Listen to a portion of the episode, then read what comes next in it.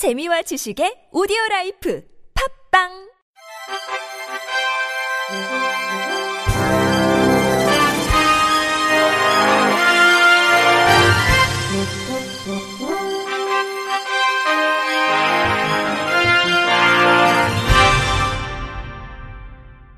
청취자 여러분 안녕하십니까? 4월 1일 월요일 KBRC 뉴스입니다.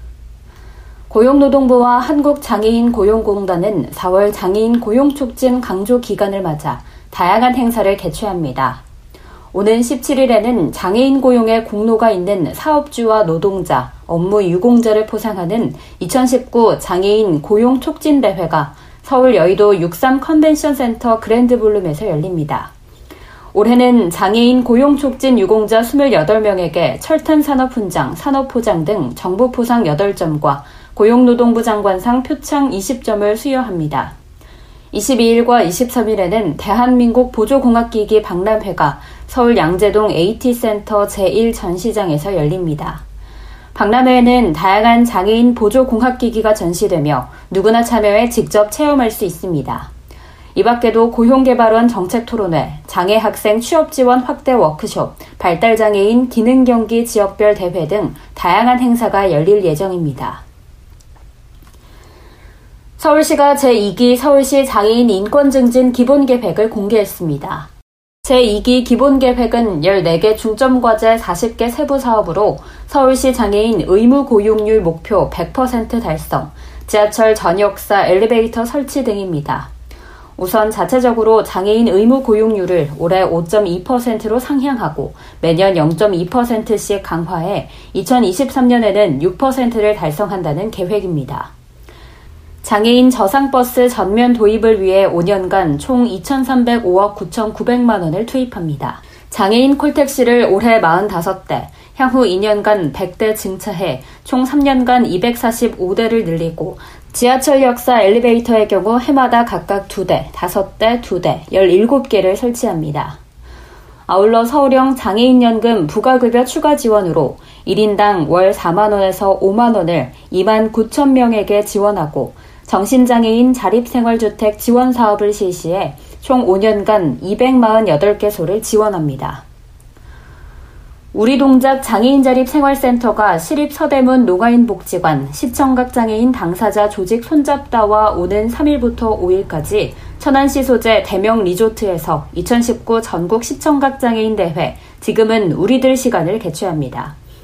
이번 대회는 시청각 장애인들이 워터파크 체험 활동, 독립기념관 관람 및 목공 체험 등의 경험을 통해 일상에서 오는 스트레스를 해소하고 나아가 집단 활동을 가짐으로써 당사자 간의 유대감을 형성하는 장을 마련합니다.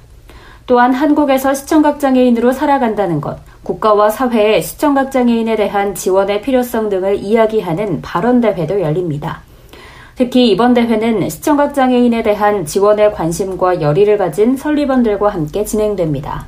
설립원 참가자들은 촉수어, 근접수어 및 근접 음성, 문자 통역 등 다양한 방법으로 시청각 장애인 참가자들을 통역해주는 동시에 이동 지원, 정보 제공 등의 활동을 할 예정입니다.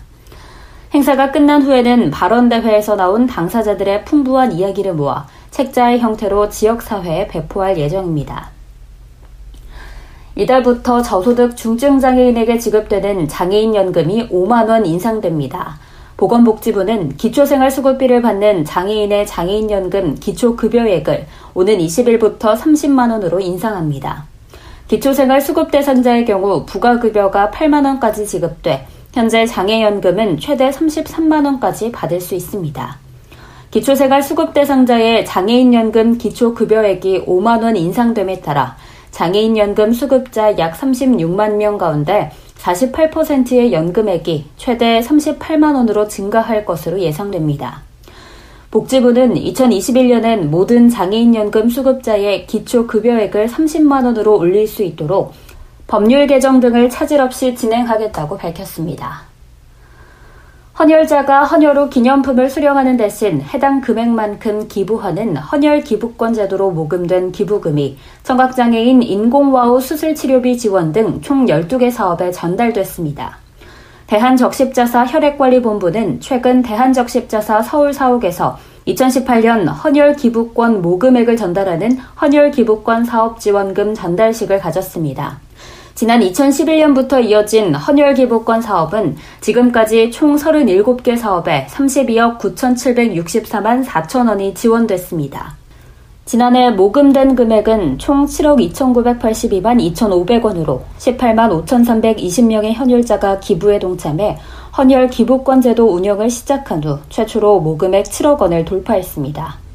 이에 지난해 헌혈 기부권 사업 선정위원회를 열어 긴급 생명 지원 2개, 공공 의료비 지원 9개, 보건 위생 지원 1개 사업이 선정됐습니다. 선정된 사업은 저소득층과 소외계층 백혈병, 혈액암 환자 치료, 청각장애인 인공와우 수술 및 치료, 취약계층 독거노인 건강검진 등에 사용됩니다. 해수욕장 파라솔 임대 등 지자체로부터 허가받은 각종 사업의 수익금을 빼돌린 장애인협회 전 간부가 2심에서도 실형을 선고받았습니다. 부산지법 형사 2부는 업무상 횡령 사기 업무방해 재물손괴 혐의로 기소된 58살 A씨 항소심 선고 공판에서 항소를 기각하고 징역 2년 6개월의 원심을 유지했습니다.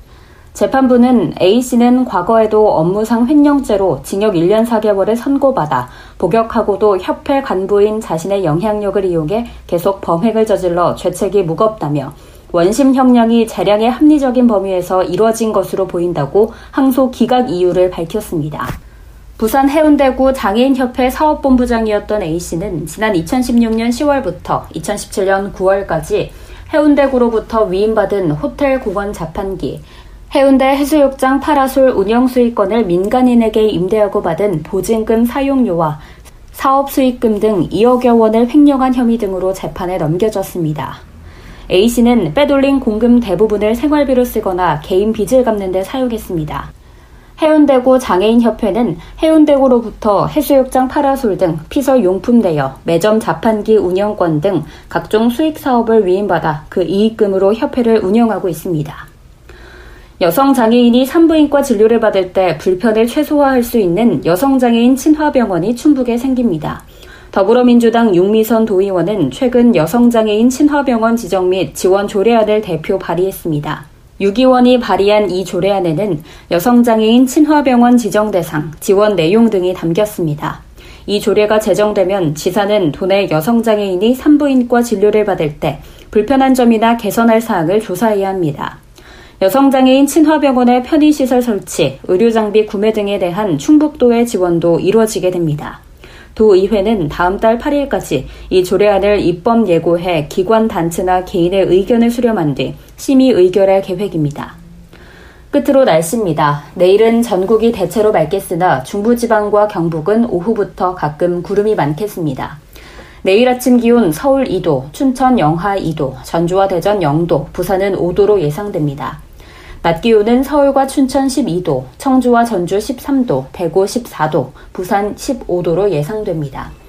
일교차가 10도 안팎으로 벌어지는 만큼 건강관리에 유의하시기 바랍니다. 이상으로 4월 1일 월요일 KBRC 뉴스를 마칩니다. 지금까지 제작의 이창훈, 진행의 김예은이었습니다. 고맙습니다. KBRC.